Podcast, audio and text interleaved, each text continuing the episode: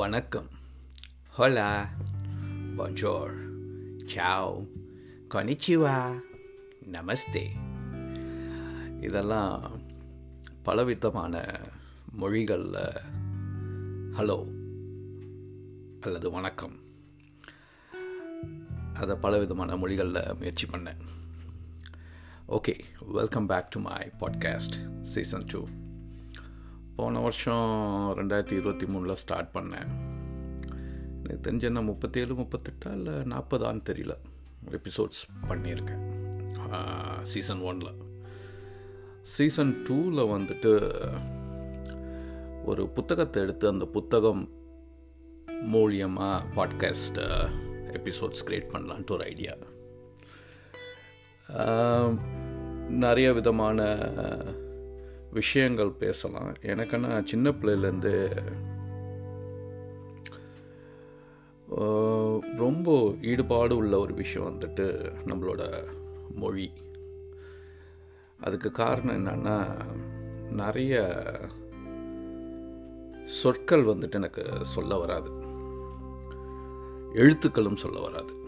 முக்கியமாக அப்புறம் இந்த 3 விதமான லா, இல், இந்த லால வந்துட்டு 3 விதமான லா இருக்கு. லா, லா, ழா. நாக்கை வந்துட்டு முன்னாடி, வாய்க்கு முன்னாடி தொட்டா லா, நடுவில் தொட்டா ழா, உள்ளுக்கு சொலத்தி அடித்தா ழா. இந்த 3மே எனக்கு வராது. இப்போ கூட எந்த லா வந்துட்டு எந்த இடத்துல உபயோகிக்கணும்ன்ட்டு எனக்கு சரியாக தெரியாது. ஆனால் ஒரு ஆல்மோஸ்ட் டீனேஜ் வயசு வரைக்கும் கூட தடுமாறி இருக்கேன் இந்த வார்த்தைகளை பேசுகிறதுக்கு. அதுவும் எங்கள் மாமாக்கள் அவங்க அந்த வயசில், சின்ன வயசில் இருந்தது, நான் குழந்தையாக இருக்கும்போது அவங்களுக்கு விளையாட்டே எனக்கு சில வார்த்தைகளை சொல்லுடா, திருப்பி சொல்லுடான்னு சொல்லி அதை பார்த்து சிரித்து என்ஜாய் பண்ணுறது தான் அவங்களுக்கு பொழுதுபோக்கு. அதில் முக்கியமாக வந்துட்டு அடிக்கடி எங்கள் ராஜமாமா சொல்கிறது கார், டர், புர் என்று சென்றது, இதை சொல்லுடான்னு பாரு. பா, எவ்வளோ கஷ்டப்பட்டேன். கால், டல், புல் என்று சென்றது, இது மாதிரி தான் பேசிகிட்டு இருந்தேன். எப்போ எனக்கு தெரிஞ்சு ஆல்மோஸ்ட் டீனேஜர் 10, 11 வயசு வரைக்கும் கூட தடுமாறி இருக்கேன். அதனாலே என்னமோ இந்த மொழி மேலே ரொம்ப ஒரு ஈடுபாடு. ஆரம்பத்தில் கோபம், எல்லாத்தாலையும் பேச முடியுது, ஏன் என்னால் பேச முடியலன்னு சொல்லிட்டு ஒரு கோபம். அதுக்கப்புறம் எங்கள் பாட்டியோ எங்கள் அம்மாவோ வாயில் கூழாங்கல் போடுறா, பேச வாயோட சுழற்சி நாக்கு வந்துட்டு நல்லா சுழலும் அப்படின்பாங்க. அது கொஞ்ச நாள் கூழாங்கல்ல போட்டு தெரிஞ்ச காலங்கள் உண்டு. அதுக்கப்புறம் எப்படி அது மாறிச்சு, எங்கே மாறிச்சு, எதனால் மாறிச்சு, ஆனால் முயற்சி பண்ணிகிட்டே இருந்தேன். இந்த எரு, எள் இதெல்லாம் கரெக்டாக சொல்லணுன்ட்டு ஒரு முயற்சி பண்ணதுனாலேயே என்னன்னு தெரில, ஓரளவுக்கு பிடிச்சிட்டேன். இப்போ சில பேர் உங்களோட மைண்டு வாய்ஸ் சொல்லும். அதாவது நம்ம சந்திரமுகி படத்தில் நம்ம தலைவர் சொல்லுவார் தெரியுமா, வைகை புகழ்கிட்ட, எழுந்து நிற்கவே வக்கு இல்லையா, 7 பொண்டாட்டி கேட்குதான்னு பாருல. அதுபோல் பல வார்த்தைகள் எனக்கு பேசவே வக்கு இல்லை எனக்கு. இதில் பாட்டு வேற இப்பெல்லாம் என்ன கொழுப்பு இருக்கும், யாரு கண்டா. இது சின்ன பிள்ளையில நடக்கிற பல விஷயங்கள் தான் பெரியவங்களான பிறகு நம்மளை பாதிக்குதுன்ட்டு இப்போ சமீபத்தில் உள்ள சைல்டு சைக்காலஜினா, சைக்காட்ரிஸ்ட்னா சொல்கிறாங்க. சின்ன பிள்ளைங்கள்ல நடக்கிற பாதிப்புகள் அது வாழ்க்கை ஃபுல்லாக தொடரும்ட்டு. அந்த அந்த சேலஞ்சஸ் சின்ன பிள்ளையில ரா, கார், கால், கால்னு அந்த காருன்னு கூட சொல்ல வராது. அதோட பாதிப்போ என்னமோ தெரில, எப்போ ஒரு 40 வயசு, ஒரு 11 வருஷத்துக்கு முன்னாடி ஜாலியாக பாட ஆரம்பித்தேன். இப்பயும் பாடிக்கிட்டு தான் இருக்கேன். கேவலமாக இருக்கும், ஆனால் ஜாலியாக பாடுவேன். சேலஞ்ச் என்னென்னா, அந்த சொற்கள் கரெக்டாக என்னால் சொல்ல முடியுதா, இசைக்கு ஏற்ற மாதிரி அந்த பீட்டில் உட்கார முடியுதா, சொல்ல முடியுதா. அது எத்தனை பேர் பாட, என்ன மாதிரி ஆட்களை சாதாரணமாக பாட்டுனாலே என்னன்னு தெரியாத ஆட்கள் எத்தனை பேர் பாட முயற்சி பண்ணியிருக்கீங்கன்னு எனக்கு தெரியாது. ஆனால் முயற்சி பண்ணிங்கன்னா ரொம்ப, என்னோடய நண்பர்கள் எல்லாத்துலேயும் சொல்லுவேன், பாடுங்களா, பாடுறதுக்கு கொடுத்து வச்சுருக்கணும். அது நல்லா பாடுறோம் நல்லா பாடலை அதெல்லாம் பெருசு கிடையாது. அந்த அந்த அந்த பாடுற மனநிலை இருக்குது தெரியுமா, அந்த மனநிலையை உருவாக்குறதுக்கு வந்துட்டு நம்ம கொஞ்சம் மெனக்கடணும். தானானா வந்துடாது. அது ஒரு ஒரு ஒரு மாதிரி பறக்கிற மனசில் இருக்கும்போது தான் அந்த பாட்டெல்லாம் வெளியில் வரும். கொஞ்சம் மனசு சலனம் இருந்தால் கூட அந்த பாட்டு வராது. ஸோ அந்த பாடுறதுக்காகவே நான் இப்போ என்ன பண்ணுறது, மனசை வந்துட்டு லேசாக வச்சுக்கிறது. ஏன்னா நான் பாடணும். இந்த சனிக்கிழமை அல்லது வெள்ளிக்கிழமை சாயந்தரம் இல்லை சனிக்கிழமை ஏதாச்சும் ஒரு நாள் நான் ஒரு நல்ல பாட்டு பாடணும். அதுக்காகவே என் மூடை வந்துட்டு கொஞ்சம் கலகலன்னு வச்சுக்கிறது. ஏன்னா ஏப்பா சில நேரத்தில் மூட் அவுட் ஆன பிறகு மனசு சொல்லும், இடையே இந்த பாட்டை பாடுறான்ட்டு. ஆனால் ஒன்றுமே பாடக்கூட முடியாது, அந்த யோசனையே வராது, செட்டும் ஆகாது. ஸோ பாடுறதுக்கு ஒரு ஒரு சூழ்நிலை தேவைப்படுது உண்மையிலேயே. அது ஒரு ஒரு சமமான மனநிலை இருந்தால் தான் அந்த பாட்டு இந்த பேசுகிறது கூட முடியுதுன்னு நினைக்கிறேன். இல்லைன்னா ரொம்ப கஷ்டம். ஓகே, ஸோ மொழி, இந்த மொழி வந்துட்டு ரொம்ப ஆச்சரியமான ஒரு விஷயம் என்னை பொறுத்த வரைக்கும். ஏன்னா முன்னாடியே சொல்லியிருக்கேன், நம்மள்கிட்ட மட்டும்தான் இந்த மொழிங்கிறது இருக்குது. அல்லது மற்ற மிருகங்கள் பேசிக்கிற மொழி நம்மளால் புரிஞ்சிக்க முடியாத தன்மை நமக்கு இருக்குதுன்னு நினைக்கிறேன். மேபி நம்ம வந்துட்டு அறிவிலேயே ரொம்ப கம்மியான அறிவு, அதாவது இந்த பிரபஞ்சத்தோட அறிவு அந்த பிரபஞ்சத்தோட அறிவை சொல்கிறேன். இந்த உலகத்தோட அறிவு வந்துட்டு மனுஷன் ஏற்படுத்திய அறிவு, அது வந்து முழு அறிவுன்னு என்னால் ஒத்துக்க முடியாது. இந்த பிரபஞ்சத்துக்குன்னு ஒரு அறிவு இருக்குது. அந்த அறிவு மூலயமா பார்த்திங்கன்னா மேபி மிருகங்களுக்கு வந்துட்டு நம்மளோட நிறைய அறிவுகள் இருக்கலாம். ஏன்னா அதுங்களுக்கு இந்த மொழியே தேவையில்லைன்னு நினைக்கிறேன். அதுங்க உணர்வு பூர்வமாகவே அடுத்தவங்க என்ன சொல்ல வராங்கன்னு புரிஞ்சுக்கணும்னு நினைக்கிறேன். Maybe I am wrong. Maybe நமக்கு அறிவு இல்லாத அறிவு கம்மிங்கிறதுனால, அதாவது இந்த உலகத்தை பொறுத்த வரைக்கும் சொல்கிறேன், இந்த ரியாலிட்டி இப்போ நம்ம வாழ்ந்துட்டுருக்கோம்ல, இந்த பிளெயின் அந்த ரியால் இதை சொல்ல, இதை பொறுத்த வரைக்கும் நாம் பெரிய அறிவாளியாக இருக்கலாம். ஆனால் இந்த பிரபஞ்சத்தை பொறுத்த வரைக்கும் மேபி இங்கே உள்ள மிருகங்கள் தான் பெரிய அறிவாளியாக இருக்கலாம். Who knows, we never know. ஏன்னா இப்போ வந்துட்டு இந்த ப்ளூ ப்ராஜெக்ட்ன்ற ஒரு ப்ராஜெக்ட் இருக்குது. ப்ளூ ப்ராஜெக்ட் தான் நினைக்கிறேன், ப்ளூ வெல் ப்ராஜெக்ட். அது ஒன்று, அது திமிங்கலங்களோட பேச்சு பரிவர்த்தனைகளை பற்றி ஆராய்ச்சி பண்ணுறாங்க. அதில் பயங்கர ஆச்சரியமான விஷயம்லாம் இப்போ தெரிய வருது. அதுக்கப்புறம் கிளிகள் வந்துட்டு தான் குழந்தைங்களுக்கு ஒவ்வொரு பேர் வைக்குதுன்ட்டு இப்போ ஆராய்ச்சி மூலயமா சொல்கிறாங்க. அப்புறம் டால்ஃபின்ஸ் வந்துட்டு ஃப்ரெண்ட்ஸையே வந்துட்டு பேர் சொல்லி தான் கூப்பிடுதுங்களாம். ஒவ்வொன்றும் அதுங்க பேர் சொல்லி தான் கூப்பிடுங்களாம். அதை பற்றி ஒரு ஆராய்ச்சி நடந்துகிட்ருக்கு. ஸோ தட் ஐ திங்க் அந்த ப்ராஜெக்ட் பேர் ப்ளூ ப்ராஜெக்ட்னு நினைக்கிறேன். அதாவது மிருகங்களோட மொழிகளை பற்றியான ஆராய்ச்சி. எனக்கு நம்பிக்கை இருக்குது, மிருகங்களோட மொழி வந்துட்டு மேபி நம்மளோட அறிவு கெட்டலை அவ்வளோதான். அப்படியே மிருகங்களுக்கு கண்டிப்பாக மொழி இருக்குது. அதுங்களுக்கு நம்மளை மாதிரி பேசணுங்கிற வேண்டிய அவசியமும் கிடையாது. எனக்கு தெரிஞ்சு அதுங்க தேர் கம்யூனிகேட்டிங் இன் டோட்டலி டிஃப்ரெண்ட், வேற ஒரு விதமான பேச்சுவார்த்தை தான், பேச்சுன்னு கூட சொல்ல முடியாது, உணர்வுகள் தான் அதுங்க பரிமாறிக்குதுன்ட்டு எனக்கு தோணுது. Maybe I am wrong. So இப்படி இருக்க பட்சத்தில் தான் இந்த நியூ இயர் பிறந்த பிறகு ஏதாச்சும் ஒரு நல்ல எவ்ரி நியூ இயர் ஏதாச்சும் ஒரு புத்தகத்தை செலக்ட் பண்ணி கொஞ்சம் கஷ்டமான உள்ள புத்தகங்களை தான் செலக்ட் பண்ணி படிப்பேன் நான். அந்த நியூ இயர் முடிக்கிறதுக்குள்ளே முடிக்கணும்னு சொல்லிட்டு கொஞ்சம் மேக்ஸிமம் ஒரு பெரிய புத்தகமாக உள்ளதாக செலக்ட் பண்ணுவேன். அங்கிட்ட இங்கிட்ட நான் ஆராய்ச்சி பண்ணி பார்த்ததில் எனக்கு the story of human language அப்படின்னு சொல்லிட்டு ஒரு புத்தகம் வந்துச்சு. கொஞ்சம் பெரிய புக்கு தான் அது. படிக்கணுங்கிறம்போது கிட்டத்தட்ட 30 மணி நேரமோ அதை சொல்கிறாங்க. கேட்கணுங்கிற பட்சத்தில் 17-18 மணி நேரம் வருது. அதனால் நான் ரெண்டு வடிவத்துலையும் படிச்சுட்ருக்கேன். ஒன்று படிக்கிறது, அப்புறமேட்டு நடந்து போகும்போது, சைக்கிள் ஓட்டிகிட்டு போகும்போது, கொக்கோவை வாக் கூப்பிட்டு போகும்போது அப்போ காதில் கேட்குறதுக்குன்னு 2 வருஷத்துலையும் படிச்சுட்ருக்கேன். அதோட ஆத்தர் யாருன்னா ஜான் மெக்வார்ட்டர். அவர் வந்துட்டு I think is an associate professor Columbia யூனிவர்சிட்டின்னு நினைக்கிறேன். அவர் வந்துட்டு இந்த மொழிகளை பற்றியான ஆராய்ச்சியில் ஈடுபட்டிருக்காரு. அவர் வந்துட்டு எந்த மொழி பெருசு, அதாவது கல் தோன்றா மண் தோன்றா காலத்தில் தோன்றிய மொழி என்னது தமிழ் மொழி அப்படின்னு சொல்லிட்டு நம்ம மார்த்தட்டிக்கிறோம். ஆனால் அதுக்கான சப்போர்ட்டிங் விஷயம் சங்கத்தமிழ் சங்கத்தமிழ்ங்கிறோம். ஒரு ஒரு ஆணி அடித்த மாதிரி ஒரு பெரிய ஆதாரம் நமக்கு கிடைக்க மாட்டேங்குது. இப்போ கீழடியிலேருந்து இப்போ நமக்கு நிறையா விஷயங்கள் கிடைக்க வருது.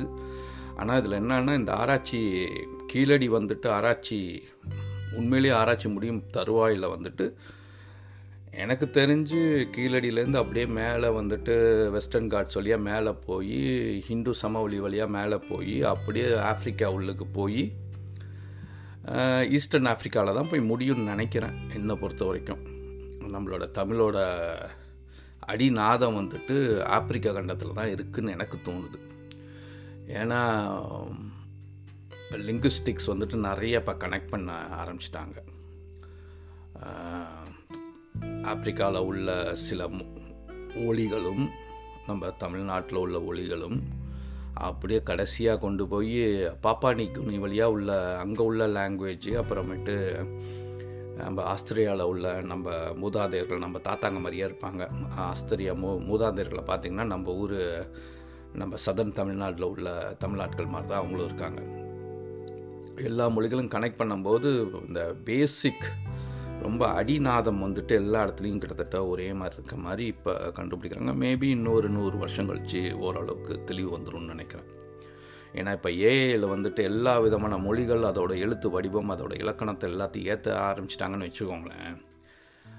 ஆர்டிஃபிஷியல் இன்டெலிஜென்ஸ் வந்துட்டு கூட்டி கழித்து எல்லாத்தையும் பரட்டி போட்டு நம்ம கையில் கொடுத்துரும். கண்டிப்பாக அது நடக்க தான் போகுது. எங்கேருந்து ஆரம்பிச்சிது, எது வழியாக போச்சு, அது எப்படி மருவி எந்த மொழியாக மாறிச்சு, எந்த பகுதிக்கு போகும்போது அங்கே உள்ள ஆட்கள், அங்கே உள்ள சூழ்நிலை, அங்கே உள்ள இயற்கையினால் எப்படி அது மாறுபட்டுது அப்படின்னு பிரித்து மேய்ஞ்சிரும்னு வச்சுக்கோங்க. இன்னும் அது ஜஸ்ட் 10 இயர்ஸ் 10 வருஷம்னு 20 வருஷத்தில் அது நடக்க தான் போகுது. அதாவது அதில் இந்த அடிநாதத்தில் நம்ம மனுஷ புத்தி தான் தெரியுமா, குரங்கு புத்தியாச்சு நம்ம புத்தி கையை வச்சுருவோம். அதாவது அது சரியாக பண்ண முடியாத அளவுக்கு நம்ம கொஞ்சம் லைட்டாக விஷத்தை கலந்துருவோம். அது அந்த புத்தி நம்மள்கிட்ட இருக்குது. ஏன்னா இப்போ பாருங்களேன், வரலாறு எல்லாமே பார்த்திங்கன்னா ஒரு வரலாறும் உண்மையான வரலாறு கிடையாது. எல்லாமே ஜெயித்தவன் எழுதின வரலாறு, தோத்தவன் எழுதின வரலாறை கொளுத்திட்டோம். ஏன்னா பயம், உண்மை வெளியில் வந்துரும்ட்டு நிறைய இடத்துல பார்த்துருக்கலாம். ஒரு ராஜா இன்னொரு நாட்டுக்கு போன உடனே அறிவாளியாக இருக்கவன் வந்துட்டு அங்கே உள்ள அறிவுகளை வந்துட்டு சேகரிக்க பார்ப்பான். காழ்ப்புணர்ச்சியும் முட்டாள்களும் என்ன பண்ணுவான், அந்த நாட்டில் உள்ள அறிவு இருக்குல்ல அதை கொளுத்திடுவான். முக்கால்வாசி பார்த்திங்கன்னா லைப்ரரி, மியூசியம் இதெல்லாம் கொளுத்திடுவானுங்க. இப்போ சமீபத்தில் கூட தெரியுமே, எத்தனையோ நாடு இப்போ நம்ம வாழ்ந்துட்டுருக்க காலத்துலேயே பார்த்திங்கன்னா நிறைய போர்கள் என்ன நடந்ததுன்னு பார்த்திங்கன்னா, அந்த சிட்டி உள்ளுக்கு போன பிறகு கோவிலை கொளுத்துவானுங்க, மியூசியத்தை கொளுத்துவானுங்க, லைப்ரரியை கொளுத்துவானுங்க. ஏன்னா அவனோட அதாவது அந்த எதிரி இருந்த தடயமே இருக்கக்கூடாதுன்ட்டு இவனுக்கு நினப்பு. அதனால் நம்ம படிக்கிற முக்கால்வாசி வரலாறு வந்துட்டு ஜெயிச்சவன் எழுதின வரலாறு. அவனுக்கு தகுந்த மாதிரி அவன் தான் எழுதியிருப்பான். தோத்தவனோட பெருமையை சொல்லியிருக்கவே மாட்டான். அதுலேயே நிறைய விஷயம் அழிஞ்சு போயிருக்கும். அதாவது பொய்யிலே பிறந்து பொய்யிலே வளர்ந்த அப்படின்னு அந்த பாட்டு தான் ஞாபகம் வருது. யார் கண்டா, நம்ம என்னோட முதல் எபிசோடு உண்மை பொய் அதை பற்றி ஒரு எபிசோடு பண்ணியிருக்கேன்ல, ஃபஸ்ட் எபிசோடு என்னோடய சீசன் 1. அது நம்ம பொய்யிலேயே வாழ்ந்துட்டு இருக்கோங்கிறது நமக்கு தெரியலன்னு வச்சுக்கோங்களேன். அதாவது பொய் தான் நம்ம உண்மைன்னு நினச்சி வாழ்ந்துட்டு இருந்தோம்னா நமக்கு என்னது தெரிய போகுது, ஒன்றுமே தெரியாது. ஒரு பொய்யவே உண்மையாக நினச்சி வாழ்ந்துட்டோம். அந்த அதாவது இன்னொரு பக்கமே தெரியாமல் வாழ்ந்துட்டு இருந்தோன்னா என்ன பண்ண முடியும், ஒன்றுமே தெரியாது. இந்த மீன் தொட்டியில் உள்ள மீன் மாதிரி தான். அந்த மீன் தொட்டியில் உள்ள மீனுக்கு வெளியில் உள்ள பெரிய உலகம் இருக்குன்னே தெரியாது. அந்த மீன் தொட்டி தான் அதுக்கு உலகமே. அப்படி கூட நம்ம வாழ்ந்துட்டுருக்கலாம். ஸோ அப்படி இருக்க பட்சத்தில் இந்த புத்தகம் படிக்க ஆரம்பித்தேன். இந்த சீசன் 2 எபிசோட் 1ல் வெறும் ஒரு சாப்டர் மட்டும்தான் கவர் பண்ணலான்னு பார்க்குறேன். அதுக்கப்புறம் ஒரு 2-3 சாப்டர் 2 சாப்டர் 3 சாப்டரை கம்பைன் பண்ணி வரப்போகும் எபிசோடுகளில் பண்ண முடியும்னு நினைக்கிறேன். இந்த புத்தகத்தை என்னால் படித்து முடிக்க முடியும்னு நினைக்கிறேன். முடிக்க ஒவ்வொரு எபிசோடாக பண்ணலான் இருக்கேன். இந்த இதில் வந்துட்டு இந்த சாப்டர் 1ல் அவர் என்ன சொல்கிறாருன்னா, மொழிகள் வந்துட்டு வார்த்தைகள் கிடையாது. வார்த்தைகள் வந்துட்டு மொழியே கிடையாது. அதுக்கு அடியில் உள்ள இலக்கணம் தான் மொழிங்கிறாரு. அதுவும் உண்மைதான். ஏன்னா இப்போ வார்த்தைகள் தான் மொழின்னு நம்ம முடிவு பண்ணிட்டோன்னா எல்லா மிருகங்கள்கிட்டையும் மொழி இருக்குது. ஏன்னா அதுங்க இப்போ எங்கள் வீட்டு கொக்கோவை பார்த்துக்கிட்டிங்கன்னா அது வந்துட்டு ஒரு 20-30 விதமான ஒளிகள் இருக்குது. அதுக்கு குலைக்கிறதுலேயே ஒரு 20-30 விதமான ஒளிகள் இருக்குது. அது எனக்கு தெரியும், எங்களுக்கும் தெரியும், எங்கள் வீட்டில் உள்ள எல்லாத்துக்கும் தெரியும் அது என்ன சொல்ல வருதுன்ட்டு. அது ஒரு மாதிரி சொல்லிச்சுன்னா அது இந்த விஷயத்துக்கு சொல்லுது, இல்லை ஆ அப்படி சொல்லிச்சுன்னா அந்த விஷயத்துக்கு சொல்லுது. இந்த மாதிரி எங்களால் வித்தியாசப்படுத்திக்க முடியும். ஸோ இந்த மாதிரி வித்தியாசமான ஒளிகள் உள்ள அதுக்கு அது அது வாவ் அப்படின்னா இது எதோ பண்ணதில்லை, இதுதான் வந்து மொழியானா அது மொழி கிடையாது. இந்த நிறைய வார்த்தைகளை வந்துட்டு இந்த ஒளிகளை சின்ன சின்ன ஒளிகளை கம்பைன் பண்ணிட்டு ஒரு வாக்கியமாக அமைச்சு நம்ம பேசுகிறோம் தெரியுமா, அதுதான் மொழிங்கிறாரு. அது எனக்கு என்னால் ஒத்துக்க முடியுது. வெறும் ஓசைகள் மட்டும் மொழி கிடையாது, அந்த ஓசைகளோட கோர்வைகள் அது எப்படி கோக்குறோங்கிறதுக்கு வந்து தான் மொழிங்கிறாரு. அது மட்டும் இல்லை, இது வந்துட்டு பின்னாடி ஒரு விஷயம் சொல்கிறாரு. ஒரு 6000-7000 மொழி வந்துட்டு மனுஷங்களால் உருவாக்கப்பட்டிருக்கு இந்த உலகத்தில். அதில் பல ஆயிரம் மொழிகள் வந்துட்டு இன்னும் உயிரோடு இருக்குது, பல ஆயிரம் மொழிகள் செத்து போச்சு. ஆனால் எல்லா மொழிகளுக்கும் இந்த இலக்கணம்னு சொல்லிட்டு அந்த சைடு போய் பார்த்துட்டோம்னா எல்லாத்துக்கும் ஒரு அடிப்படையான ஒரு ஒத்து போகுது. எல்லா மொழியும் இலக்கண வடிவுலன்னு போய் பார்த்துட்டோம், அதாவது ஓசைகளை விட்டுருவோம்.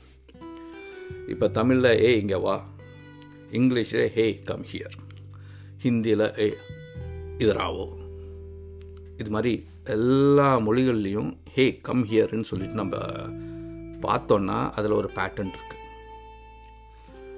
ஸோ ஒவ்வொரு மொழி வந்துட்டு ஒவ்வொரு இடத்துல உருவாகிருக்கு. தமிழ் மொழி தமிழ்நாட்டில் உருவாகிருக்குன்னு நினைக்கிறோம். மேபி அது போகலாம், ஆஃப்ரிக்கா கூட போகலாம், இல்லை இந்த சைடு போகலாம், இந்த சைடு வேணாலும் போகலாம். அதே போல் ஹிந்தின்னு பார்த்திங்கன்னா ஒன்றும் கிடையாது, அது ஒரு 200-300 வருஷத்துக்கு முன்னாடி உருவான ஒரு சேரிகளுக்காக உருவாக்கப்பட்ட ஒரு மொழி தான். ஆஃப் ஷூட் ஆஃப் உருது தான் ஹிந்தி. அது இப்போ நம்மளோட நேஷ்னல் லாங்குவேஜ் ஆகிடுச்சு. அதோட பவர் அது. ஆனால் எல்லா மொழியிலையும் பார்த்திங்கன்னா அந்த இலக்கணம் கிட்டத்தட்ட, அதாவது அதோட காம்ப்ளெக்ஸிட்டி வேணால் அதிகமாக இருக்கலாம், கம்மியாக இருக்கலாம், ஆனால் பொதுப்படையான இலக்கணங்கள் வந்துட்டு ஒரே மாதிரியாக தான் இருக்குது. அப்படி இருக்கும்போது அது ஒரு பெரிய ஆச்சரியமாக இருக்குல்ல, எப்படி வந்துட்டு ஒவ்வொரு இடத்துல ஒவ்வொரு மொழிகள் வந்து உருவாயிருக்கும், ஆனால் அடித்தளத்தில் அந்த இலக்கணம்னு போனால் எல்லாமே கிட்டத்தட்ட ஒன்றா இருக்குது. அது எப்படி சாத்தியக்கூறு ஆச்சு, எப்படி நடந்தது, அதை பற்றி அதை வந்துட்டு ஆரம்பிக்கிறார். இதை தான் கதை மாதிரி ஒன்று ஆரம்பிக்கிறார், நம்மளை யோசிக்க வைக்கிறார். அதுக்கப்புறம் நிறைய சேலஞ்சஸ், அதாவது என்னதான் இருந்தாலும் மிருகங்களுக்கு மொழி இருக்குது அப்படின்னு சொல்லிட்டு நம்ம மனுஷங்க தான் நிறைய ஆராய்ச்சி பண்ணுவோமே. குரங்குக்கு வார்த்தையை சொல்லிக் கொடுக்குறது, கிளிக்கு வந்து நிறைய வார்த்தைகளை சொல்லிக் கொடுக்குறது, அப்படி இப்படின்ட்டு அது பல ஆராய்ச்சிகள், ஒவ்வொரு ஆராய்ச்சி ரொம்ப புகழ்பெற்ற ஆராய்ச்சிகளை பற்றி, புகழ்பெற்ற சிம்பன்சிஸ், ஒரங்கட்டான், அதுங்கன்னா பேசிச்சுங்கள ரெண்டு. நம்ம இப்போ நிறைய இன்ஸ்டாகிராமில் வீடியோஸு இல்லை டிக்டாக்ல இருந்திங்கன்னா அதில் கூட பார்க்கலாம். சில சிம்பன்சிஸ் வந்துட்டு நம்ம கிட்டத்தட்ட சைன் லாங்குவேஜை கற்றுக்கிட்ட சிம்பன்சிஸ்லாம் இருக்குது. பேச மாட்டேங்குது, ஆனால் சைன் லாங்குவேஜில் அதுங்க சொல்லும். அது வந்துட்டு என்ன சொல்கிறாங்கன்னா, இதனால் சொன்னதுனால அதுங்களுக்கு மொழி தெரியும்னு ஆயிடுமா அப்படின்னா அதற்கான சாத்தியக்கூறுகள் ரொம்ப கம்மியாக தான் இருக்குது. ஏன்னா அதுங்க ஒளியினால் சில விஷயங்கள் சொல்ல முற்படுது ஒழிய அதுங்களுக்கு இலக்கணம் கிடையாது. என்ன அது ஒரு அது எப்படி சொல்லலான்னா, நமக்கு இப்போ நம்ம இதுலேயே வந்துட்டு ஊமைகள் இருக்காங்க, செவிடர்களும் ஊமைகளும் இருக்காங்க. அவங்க வந்துட்டு ஒரு ஒளி மூலியமாக நம்மள்கிட்ட பேசுவாங்க, வா வா வா அப்படின்பாங்க. அது நமக்கு புரியும், அதனால் அது நம்ம மொழி, அவங்களோட மொழின்னு சொல்லி நம்மளால் ஏற்றுக்க முடியாது. ஆனால் சைன் லாங்குவேஜ், கையால் அந்த பேச முடியாதவங்க கையால் காமிச்சு பேசுகிறாங்களா, அந்த மொழிகளை வந்துட்டு நம்ம சைன் லாங்குவேஜை நம்மளால் ஒத்துக்க முடியும். அதே அவங்க வந்துட்டு வா ஊ வா ஊன்னு பேசுகிற மொழிகளை நம்மளால் அந்த ஓசைகளை நம்மளால் மொழியாக எடுத்துக்க முடியாது. ஏன்னா அதில் இலக்கணம் கிடையாது. அவங்க தோணின விஷயத்தை அங்கங்கே சொருகுவாங்க. அதாவது கிட்டத்தட்ட கொக்கோ பேசுகிற மாதிரி தான் ஒரு 20-30 பேட்டர்ன் இருக்கும். அந்த பேட்டர்னை வச்சு அவங்க என்ன சொல்ல வராங்கன்னு நம்மளால் புரிஞ்சுக்க முடியும். ஸோ அதையும் தாண்டி இப்போ பிரைல் ரீடிங் வந்துடுச்சு. அவங்க அந்த தொட்டு பார்த்து படிக்கிற விஷயங்களும் நம்ம உருவாக்கிட்டோம். அதுக்கப்புறம் சைன் லாங்குவேஜும் உருவாக்கிட்டோம். ஸோ இந்த சாப்டர் 1 இதை பற்றி தான் பேசுகிறாரு. மொழி வந்துட்டு வெறும் ஓசைகள் இல்லை சொற்கள் மட்டும் கிடையாது. அது ஒரு இலக்கணம், இலக்கணம் வடிவம் இருந்தால் மட்டுமே அது மொழியாக நம்மளால் அங்கீகரிக்க முடியுங்கிறத பற்றி அந்த பாயிண்ட் எடுத்து வைக்கிறாரு. அதுக்கப்புறம் என்ன தான் நம்ம ட்ரெயின் பண்ணி நாய்கள், குரங்குகள், சிம்பன்சி அதுங்கெல்லாம் நம்மள்கிட்ட பேசுதுங்கிற மாதிரி நம்ம நினச்சாலும் அதுங்க ஏற்படுத்துகிற ஒலிகள் வந்துட்டு மொழி கிடையாதுங்கிறத பற்றி இந்த சாப்டரில் கன்க்ளூட் பண்ணுறாரு. அடுத்த சாப்டரில் நெக்ஸ்ட் எபிசோடில் வந்துட்டு அநேகமாக ஒரு 3 சாப்டர் நான் கவர் பண்ணலான் இருக்கேன். Chapter 2 and chapter 3. இந்த சாப்டர் 2வில் வந்துட்டு ஜெனட்டிக்ஸ், மரபணுவு பற்றியும், இந்த சாப்டர் 3யில் வந்துட்டு எப்படி மொழிகள் வந்துட்டு மாறுது,